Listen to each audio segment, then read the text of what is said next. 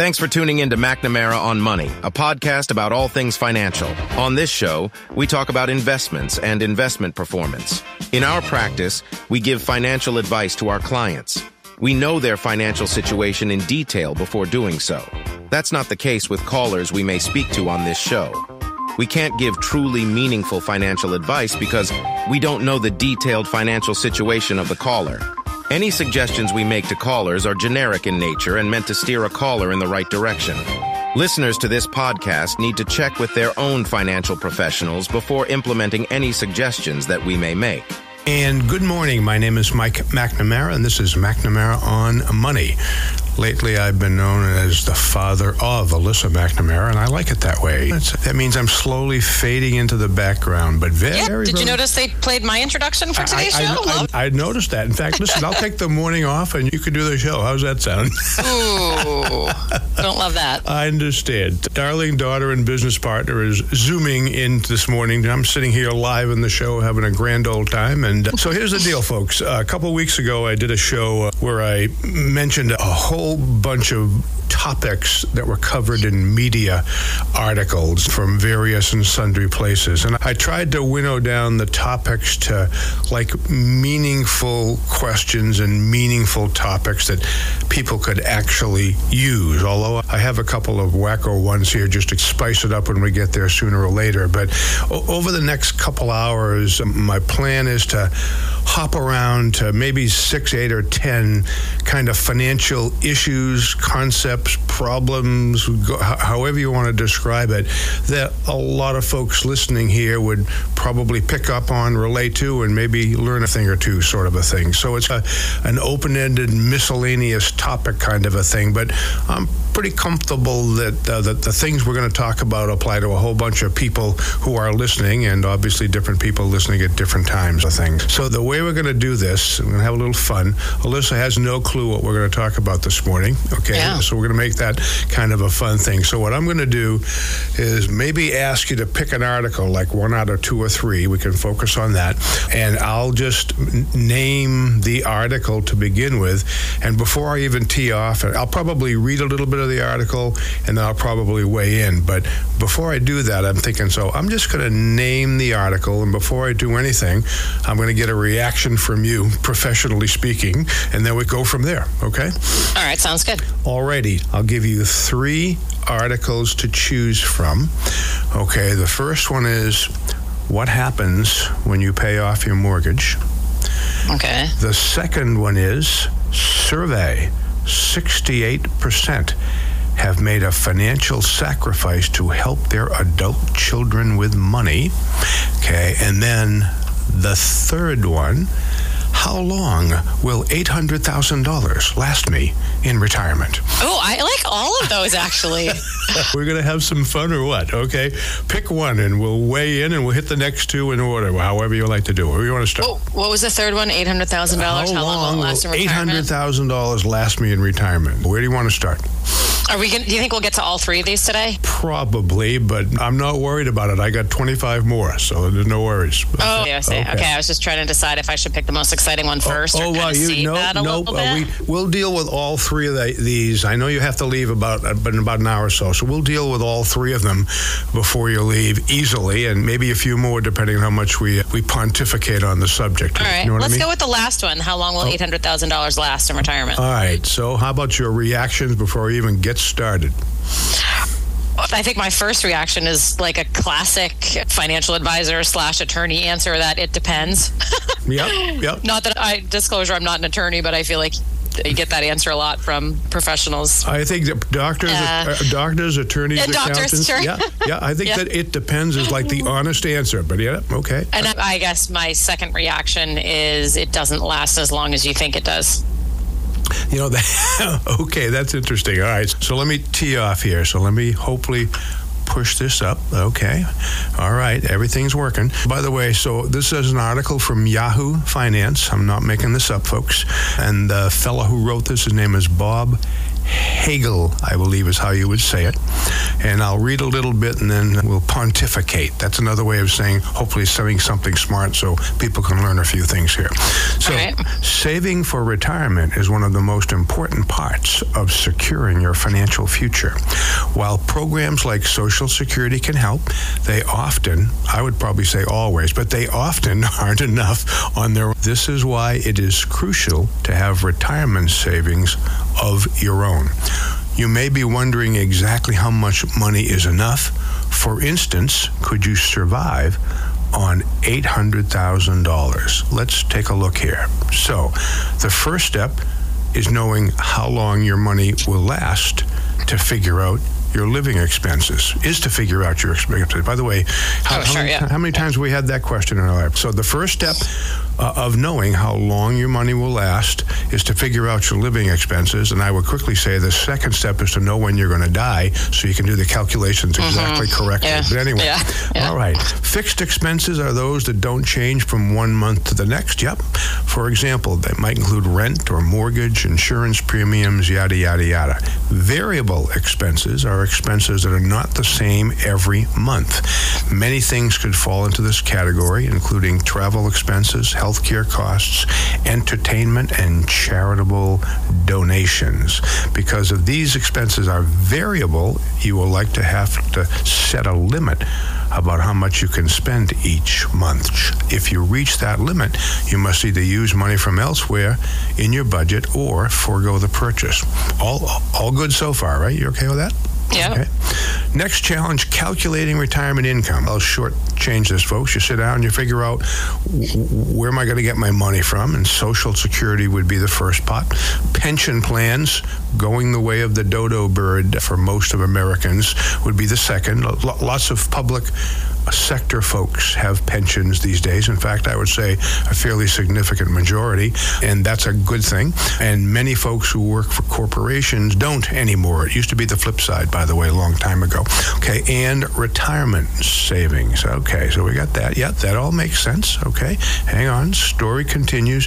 Estimating the length of retirement. So is this the hardest part of What estimating the length of retirement? Yeah. Oh yeah, Yeah. because yeah, I mean, all we can do is really use statistics and maybe go a little bit on the longer side to run a conservative model, unless there's other information available. Yeah, very difficult. Yeah, there's folks that there's like a bunch of variables in that retirement planning calculation. Yeah, what we like to say as certified financial planners, the most important is what your expenses are, and you need to have a really good handle on that. So, so m- most people have extreme difficulty pulling together what their actual expenses are. But yep, okay. And then the other variable, okay. So by the way, expenses are sometimes variable, but we get to choose our expenses in many cases. The other variable is how long you're going to live, and that that's got to be the probably the one of the couple biggest variables in terms of how things can get messed up. If you're 25 and thinking about retirement, you're probably not. Inflation will kill you. If you're 69 and just thinking about retirement, maybe inflation's not as big of an issue, but how long you live is, okay, and nobody knows that and that's for me that's the trickiest part. We, what do we do what do you default to these days for people living unless they tell us differently? What's your number? Uh, 85 to 90 generally. Yeah, yeah. Okay. But I think it's actually, I don't str- struggle with that quite as much, maybe, as you, because I'm older. That's It- why. which, I, hope you're not implying that you're wiser. no, no, I just said no. older. Okay. no, I, yeah, that's true. Yeah. What I was going to say is because if you think about spending habits of people in retirement, the I mean, you just were talking about fixed expenses versus expenses that you can control, discretionary type expenses. Yeah. By the way, I think discretionary is better than variable. Your health expenses are somewhat fixed, but Sure, y- y- your dining sure. out is a variable. Dining out, travel. Yeah. Like if you think about that discretionary Yeah. spending, yeah. if we're planning to like a statistical life expectancy, which for men and women is like mid eight, early to mid 80s, even if someone lives a longer life than that, their discretionary type spending will be in that time horizon, like in the pre mid 80s time horizon. Generally speaking, that's when people are active enough to travel, right? And, and dine out frequently. And then I think expenses somewhat taper off the, longer the life is somewhat expenses taper off with the exception of custodial care, long term care type expenses, uh, yep. of course, which can increase the longer you live. But I find that I do run models conservatively and plan to longer life expectancies than than statistical life expectancies, but I but the majority of the spending would be earlier on in the life of the plan. That makes sense. Yeah, it, uh, it does. Uh, so I think one of my takes about reading this article is that, okay, for, for folks listening to us who are either retired or planning to, that's probably just about everybody, plus or minus. The I think you need to break your expenses up into necessary or basic as one category and discretionary as another.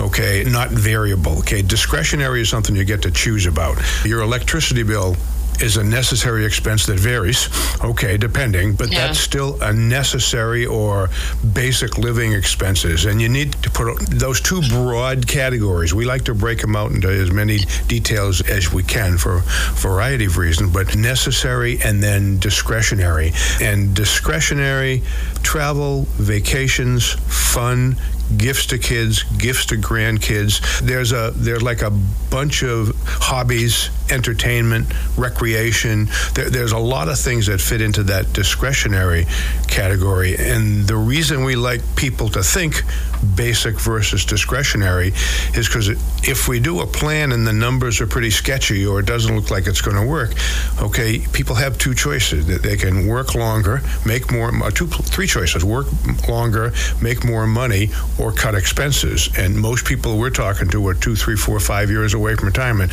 They're not thinking about working longer. They're thinking about cutting right. expenses. Folks, if you got to cut expenses, probably the place to start would be the ones that you have some discretion or some control over. And that's why we spend so much time trying to get people thinking that way in our circumstances. The, so the point number one is when you assemble your expenses, it takes a lot of time and detail, and most people aren't very good about it. But put them into two pots. Okay, pot number one is these are the things I got to do and got to pay, whether I have any choice or not. And yeah, some of them may be variable, but here's the stuff I want to do or want to do more of. And I would classify most of those as fun or charitable. And if you have in those two pots, it's just a good way to be prepared in case some of the numbers work. We see some folks where in their retirement, maybe 30% of their expenses in retirement are discretionary. Well, by the way, it, and if they can afford that retirement, good for them. That sounds like they're going to have a lot of fun. Okay, but if you have to go someplace to look where your expenses are cut to make your life work because you don't want to go back to work or you don't want to work longer, yeah, that discretionary pot is where it is, and you probably should have a handle on that. Okay, so I think the macro points here are necessary and discretionary.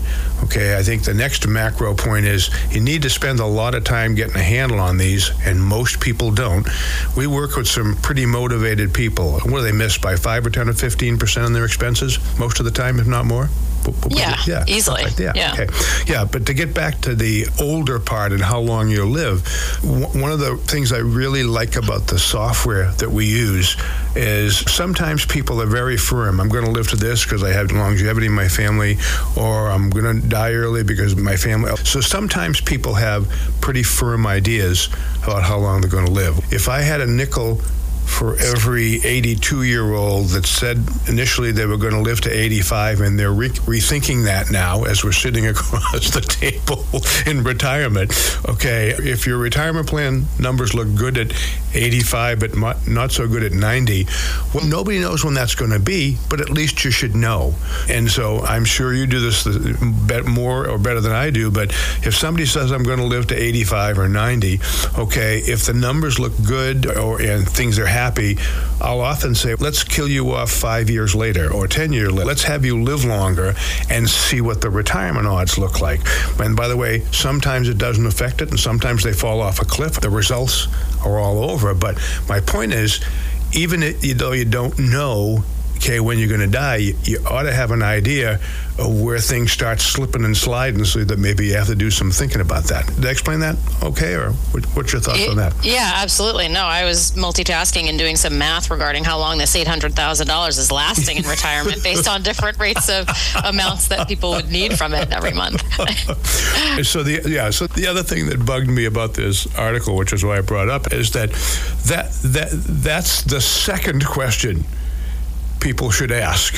What question? Oh, how long? Yeah, the, the, how long yeah. will the 800,000 last? Because that's what they're looking at. The first question is how much you're going to take from it.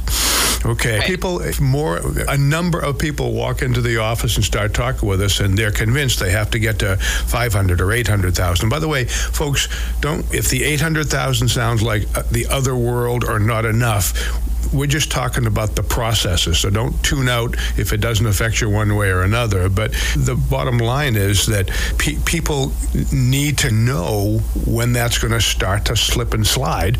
Okay. And I think it's great for people just to have a sense about that. So sometimes we'll punch numbers for somebody, and the odds of success, by the way, not guaranteed, but a good guess, are like 85 or 90 percent. But if we live them, let them live another five years just in case they miss, that they fall off a cliff, people should know that. There should be some backups about that. And I guess the question number two is how long will the money last? And that's a whole long series of processes to even get a guess. But question number one, which would be from us, is how much you're going to take from it. We have folks with seven-figure retirement numbers, and if they're taking three hundred thousand a year, that might not be so good. And we have folks with eighty or hundred or two hundred thousand in their retirement pot, and if they're taking just the money that the IRS requires them to take, or if they're taking the money and only need a little bit of it, they're in great shape. So that number, eight hundred thousand, I don't want people to get turned off you know, about that. Okay, everybody's going to go through the same math. It's just your math, and it's what the process is. That's important. Anything else on this, or we beat it to death here just yet in terms of the process? No, in terms of the process, I think that's. I don't have any further comments. Yeah. No comment. Okay. Okay. No comment. Okay. Yeah. And oh, I guess the last comment would be that if you had a financial plan in place and you looked at it every once in a while, a real one, folks, you wouldn't have to ask that question because you'd have a pretty good guess and at least be able to use your life to do what it needs to do, the thing to make it work. That's all. Okay. Actually, I have another comment. Sure. I think so. It also depends on someone's wishes for the money. Like some people feel very strongly that they want to leave something for their children. Yeah and some people either don't have children or their children are very well off financially and they're not quite as concerned about that. Yeah. So I think that's a really important variable yeah. because a comfortable amount to take and we're talking about how, how I know we're talking about how long it lasts, but I would approach that in terms of how much can I draw from that to make sure that it lasts, yeah. right? I think yeah. that's a more appropriate question. Yeah.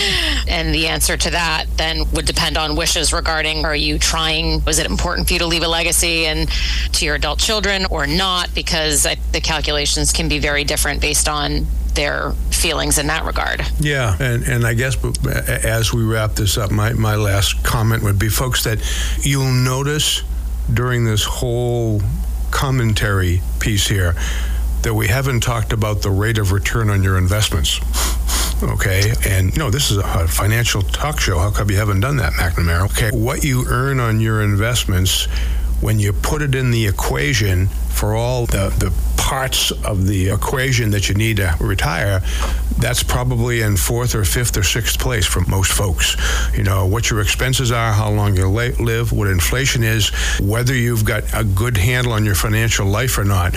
Okay, whether you've got your mortgages paid off and your loans, whether uh, there's a whole bunch of variables that go you know, into answering that dumb little question, how long will my $800,000 last? Okay, and one of them is your investment return. But for most people, most of the time, that's not even number one, two, or three on the list of things to worry about. The thing, and people don't get that until sometimes if we have difficulty with someone's plan, okay, we'll we'll talk to them about maybe work a little longer, whatever, and then some somebody will say, "Can I just earn a little bit more money in my portfolio?" And my first response would that would be, "Yeah, but it's going to be a little bit braver."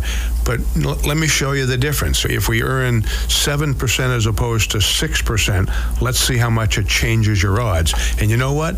Most of the time, it doesn't mean a hoot, given I go do the exercise on my own and with the clients I work with. Okay. Yeah, it doesn't change all that much. Yeah. And if you yeah. think about the reasons why, it's you have to, there's a difference between rate of return that people are used to hearing and maybe seeing, right? Yep. Four, five, six, seven percent per year.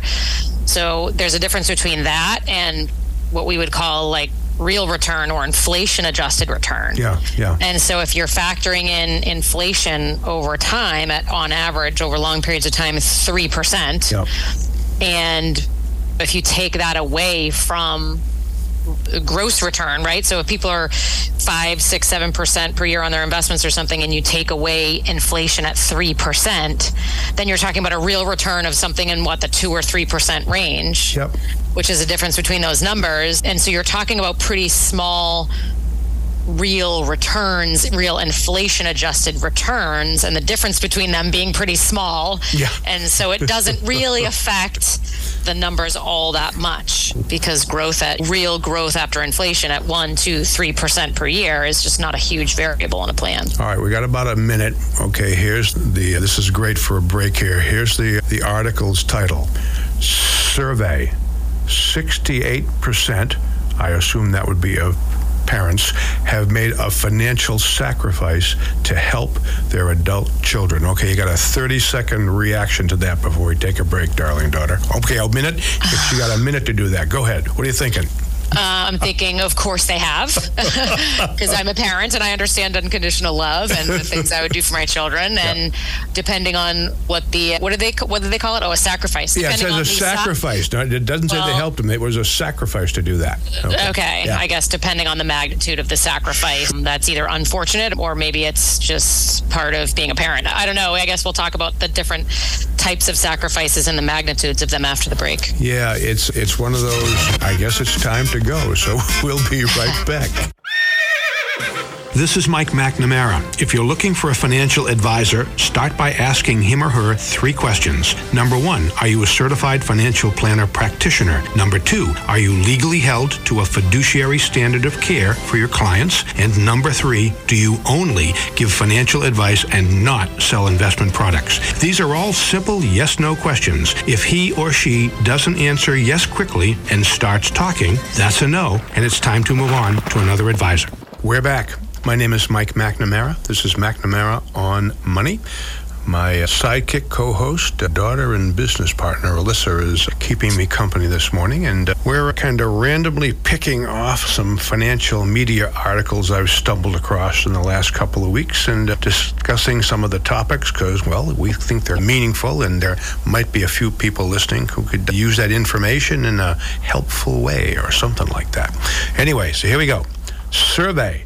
68% have made a financial sacrifice to help their children with money.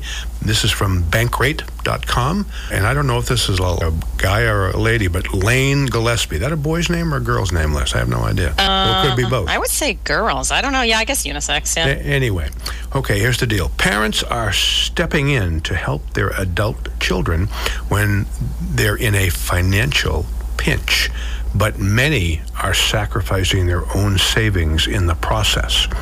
Over two thirds, 68% of parents of adult children have made or are currently making a financial sacrifice to help their kids financially, according to a new Bankrate survey. Oh, parents say they've sacrificed retirement savings 43%, emergency savings 51%, paying down their own debt 49%, or reaching a financial milestone 55%. That's a lot of people and a lot of going backwards, by the way. Okay, younger generations such as Gen Z ages 18 to 26 are graduating college and starting their careers in a tumultuous period of inflation and rising interest rates. Gen Z believes young adults yeah, Gen Z believes young adults should begin to pay bills later in life than older generations. Wait, what? Okay, I- I'm, Gen Z believes, I'm not making this up.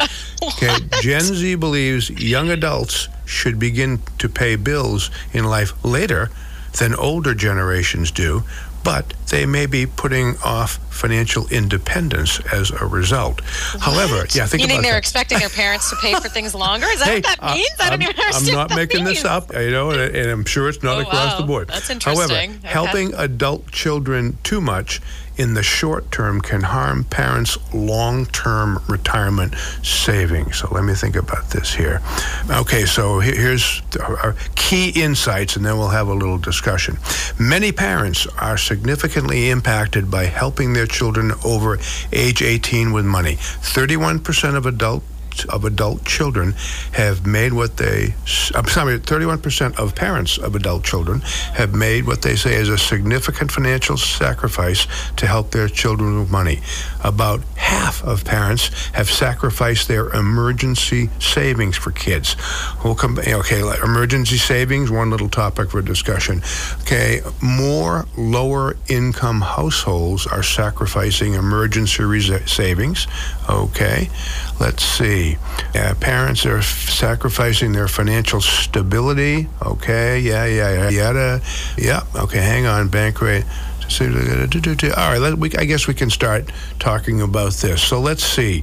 They're either that cash is coming from retirement plans, it's coming from emergency reserves. Oh, it's coming f- from not paying off loans as fast as they might, okay, or it's coming off, whoops, there goes the, the round the world vacation. I got to help my kids out the thing. Okay. All right. So your comments to kick it off, darling daughter. What are you thinking?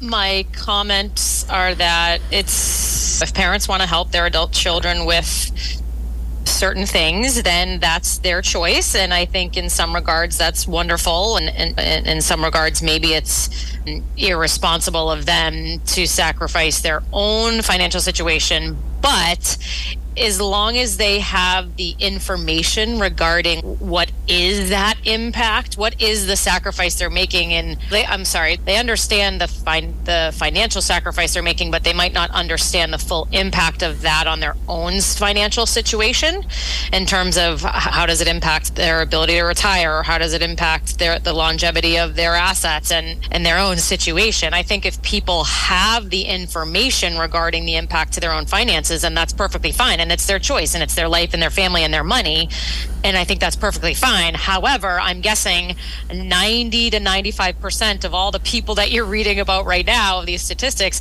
probably don't have the information. They probably haven't analyzed if I do this for my kids, what is the impact to me? So I think most people are probably making these decisions without really knowing the ramifications in their own life. And then I think maybe they find that out a little bit, maybe, hopefully not too late, but they find it out after the fact, which I think is the unfortunate part of that. And I think my next comment would be that I there's a difference between helping adult children and enabling them. Are you still there, Dad? I am. You're, Oh, okay. You're saying all Uh, the things I was going to say. I'm rethinking. Oh, sorry, I'm I stealing your No, thunder. Keep, keep- you're, you're on a roll. Keep going. say. I, I think there's a. I think we all know that there's a difference between helping and enabling. I'm not I sure if we know where that line is, to be honest. that's the thing. No, Yeah. no one does. I don't think anyone does. Yeah. And as a parent, it's like, what am I going to do? Of course, I don't want to enable. I want my adult children to be responsible and care for themselves ongoing when I'm not around and all that stuff. But no one knows where the line is and how do you draw that? That's a hard line to draw on your own. I imagine my children are younger, but I imagine that. And my last comment, I don't want to steal all of your thunder, so Take hopefully you weren't thinking of this one too. But the article mentions people d- taking money from their retirement, their vacation chunk of money, or their emergency reserves, et cetera.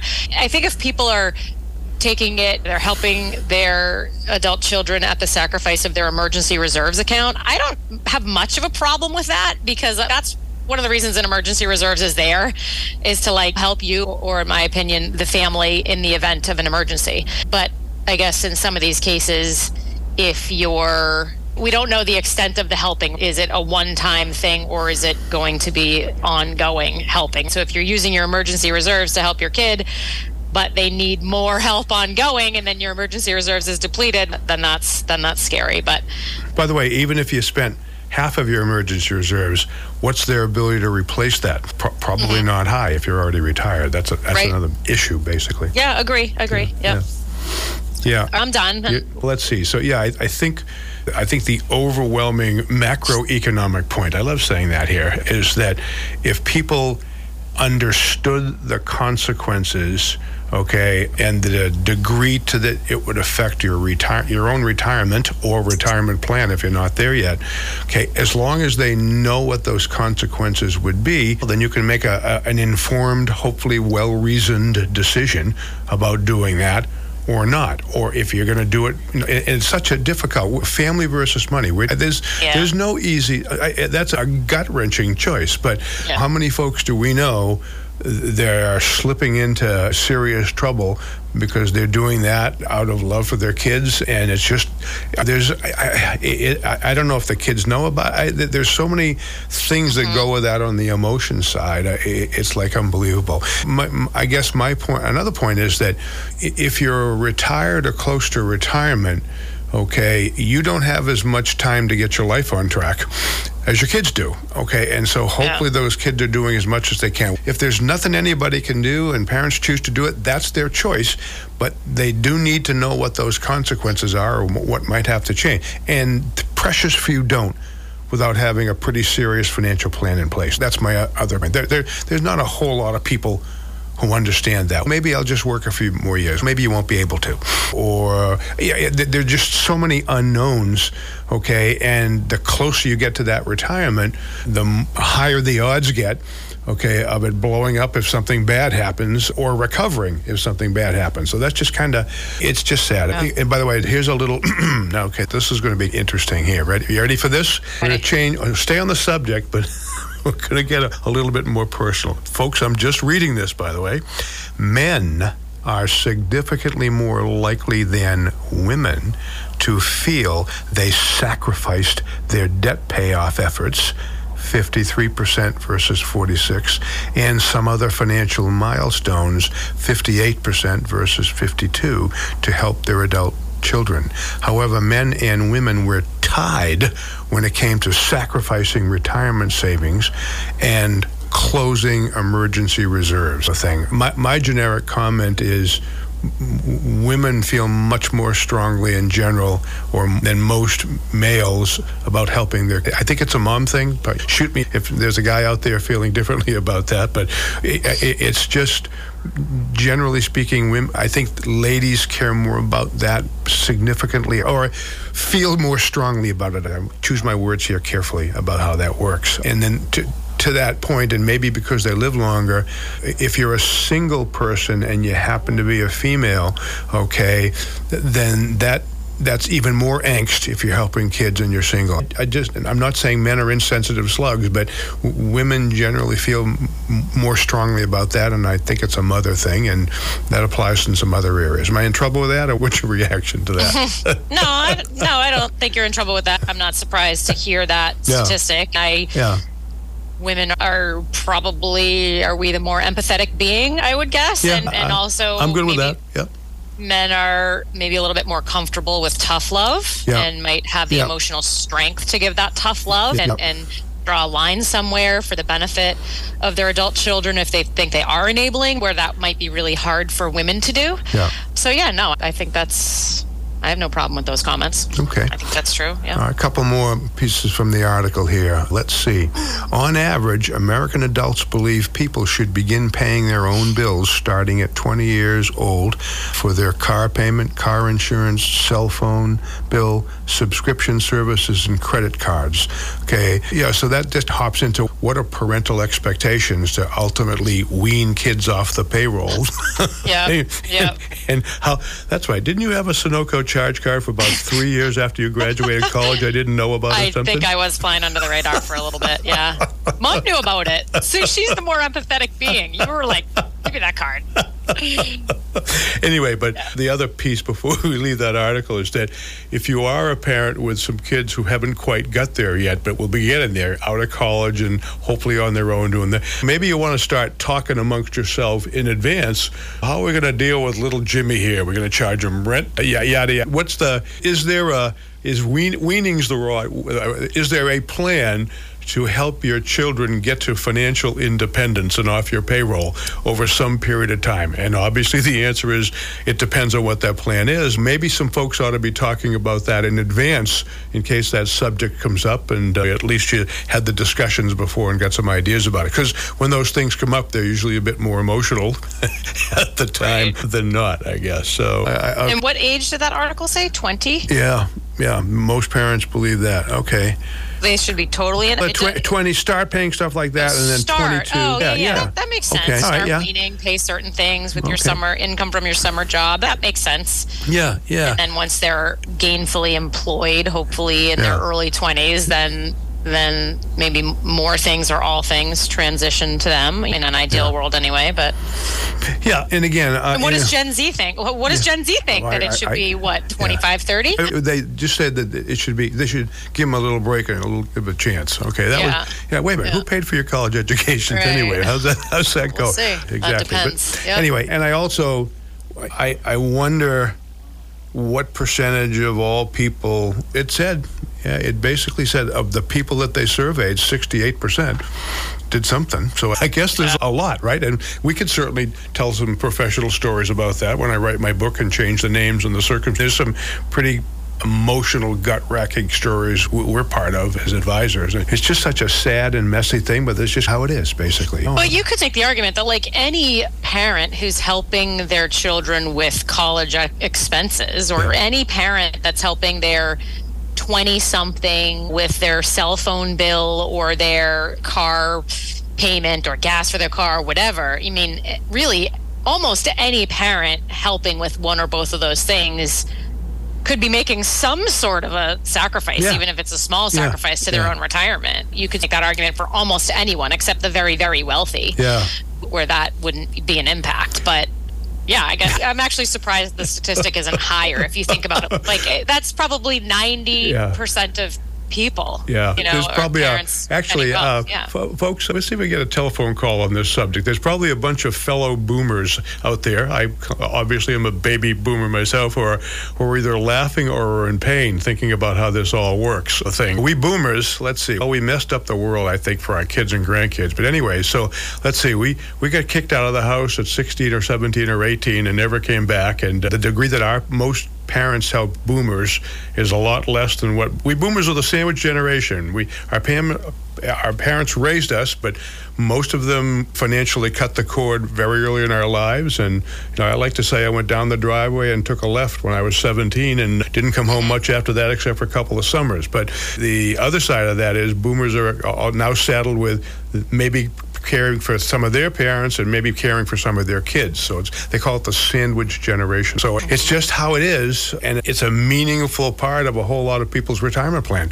which is scary, but that's just kind of how it is. The, it's much more difficult for younger folks these days to make a go in the world because of I, personally things I think we boomers messed up in the economy and a whole bunch of other things. But hey, I digress on the subject. Okay. I also think real estate is much more expensive now relative to incomes yeah, yeah. than it was like 50 years right? Yeah, and same thing with college costs and college tuitions. Yeah, I was like pretty, even yeah. inflation, like infl- even inflation adjusted. Of course, it's more expensive inflation adjusted, but yeah. even more so, like relative to incomes, those yeah. are crazy expenses. Yeah. got a, a degree from Tufts a long time ago, and I had some help, a bit of a scholarship, but I was able to work summers and clean the bill virtually every mm-hmm. year for four years. The pr- precious few people can, right. no, no, nobody could do that. Nobody, right? unless you're going to community college. Yeah, I, yeah. I think, yeah. So you're starting in a deeper hole.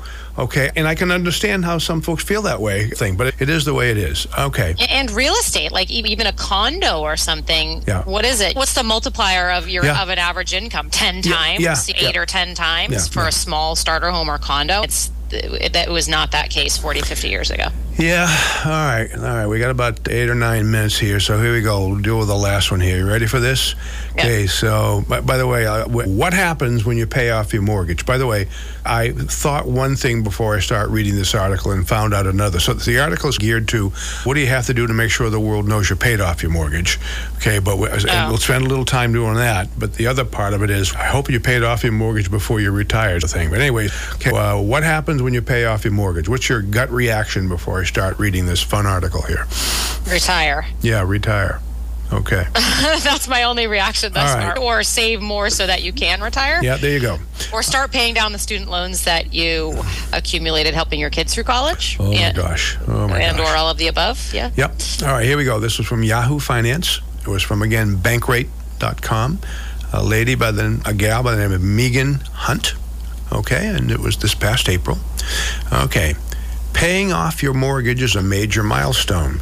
You now own your home free and clear. It's a moment to celebrate, but also to take care of some specific steps to ensure you're the legal owner of the property and to continue paying your homeowner's insurance and property taxes on your own.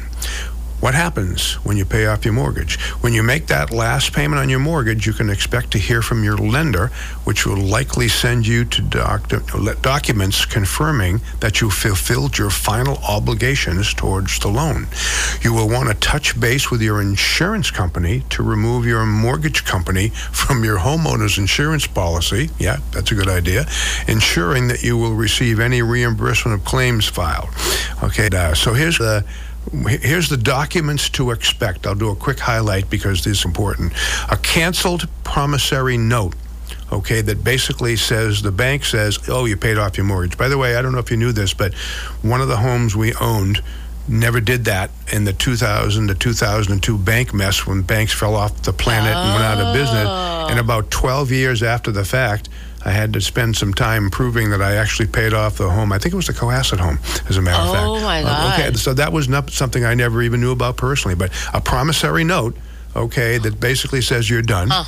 Uh, a loan payoff letter that comes with a promissory note, a deed of reconveyance. Remember, there's a lien against your home held by the mortgage company. You want to get Right. rid of that sucker. Okay, so you need that a deed of reconveyance.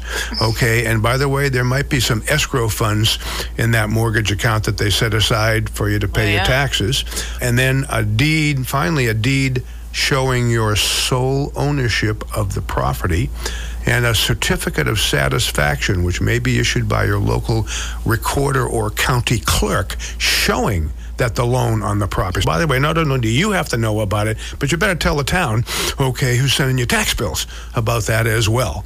Okay, N- n- never mind uh, a, a few other things. So, I, so th- that's a- an interesting list, and it's just like the paperwork of the world sort of a thing. But folks, there's if you do pay off your mortgage, congratulations. But we live in a legal world. Make sure you clean the table. The other thing, and the other important thing, is that people are used to the convenience of having the mortgage company may pay your tax bills automatically, and they're taking some of your tax out every month of your mortgage payment to, to do that. You're on your own when you pay off your mortgage. So you better remember to start paying the property taxes when you get there. Thing. Any, any reactions to any of that before we take the other side of this, or what? That's a, lot of stuff I didn't know as Yeah, well. I yeah. never paid off a mortgage, so Yeah. I didn't know that as well. Where, where do people go to get that information? They're not going to remember all those things. So where do they I get guess it? your mortgage Yeah, lender, yeah, or no, that's a- who do you that- even ask? Yeah, that's a great question. Pro- probably your mortgage, but that, attorney? that's a little the real estate attorney that closed on your property. Yeah, that'd closing be good. attorney, Or by the yeah. way, if yeah, or if you're closing off a mortgage to buy another home, the real estate attorney that you hired, hopefully to pay off to get going with a new one. But let me go over the documents. We got a little, only a minute or two here. Yeah, So the okay. documents are a canceled promissory note. A good idea. Okay, a loan payoff letter. Ah, a good idea. A deed of reconveyance, which kind of removes the lien. Remember, folks, if you have a mortgage, your bank owns the home with you. If you pay off the mortgage, you probably want to make sure that the town knows that the bank doesn't own the home with you anymore. And that's basically the deed of reconveyance. Ah, back to I own it all by myself, not me and the bank anymore thing. Okay, and yeah, make sure you scoop up some ex- escrow funds that are left. The bank does most of this work. I was Okay. going to say the bank uh, banks that are running properly would would check off all these things for Well, people Yeah. Automatically or in a Yeah, perfect well, world. thank you for the qualification. Yes, banks that Yeah, are running. banks run- pro- well, this is this is we're all aware right now that banks haven't been running perfectly, Uh-huh. right? Yeah, i- i- indeed. So clean up the. all uh, of them anyway. Yeah, and then by the way, a brand new deed showing you're the sole owner of the property. What a concept when you think about that. Okay, Yeah. and I didn't know about this, but a certificate of satisfaction which may be issued by your local recorder or county clerk showing hmm. that the loan on the property has been paid off. That means not, not only should you and the mortgage company know the loan's been paid off, but probably the town who's sending taxes, okay, would probably want to know that as well. So the- uh, a, uh, a, a list of legal stuff. Fo- Folks, we live in like a legal world, and list your question about who would know that. N- nobody. I didn't know two, two I or three of those Yeah. things, honestly, okay? And so it's just, maybe we should put a checklist out there sometime on our little website to do something like that. That might be a good thing, but I'm sure people can find that someplace. Kind of important stuff. But the thing is, but people don't even know that they should find Yeah. that someplace. yeah, e- e- e- exactly. Seriously. And heaven forbid, if and the easy part is if you just pay off the mortgage and you're not leaving the house. If you if the mortgage is getting paid off because you sold that sucker and you're buying another one, oh, add a few more la- layers to the equation about getting it squared away. That's just the world we live in, and it's just how it is. I think it is what it is. Yeah. yeah Yeah. we're up on the break pretty soon. Tim's going to yell at me in about two minutes, but m- my generic comment, which I guess will lead into the break here and afterwards, is that what do you do when you pay off your mortgage? First of all, you congratulate yourself, but okay. Before you even do that, you had to have a plan to do that, and I, I'll, we'll talk about, or I'll talk about. A lot of people don't have a mortgage in retirement. There's an article I'll read, or we might, I might get to a little later on. Okay, I believe it's somewhere around one third of retirees still have a mortgage on their property. Okay. Okay. Okay, I'm, there may be some legitimate reasons to that. There may be some dumb ones about you're not very financially aware, but shame on you because not having a mortgage in retirement is probably the biggest thing most people can do if they want to even have a chance of living happily ever after retirement. So, I wonder if that statistic has increased in the last decade or so since we've had really low interest rates on mortgages. Yeah. Though, like it doesn't Yeah. seem a big deal if your mortgage is is two per two and a quarter. Yeah. Oh, we can talk about that after the break. Yeah, but can- actually, how you but actually, but actually, while interest rates were so low, why wasn't Yeah. the mortgage then paid off? And Yeah. when they're higher, it's just going to be harder for people. But All right, let me Ooh, know- that'll be fun to do after the break. But I can only join you for about 15 minutes that, after the break. That'd be fine. I'm good. We'll take a break, folks. Alrighty. We'll be right back.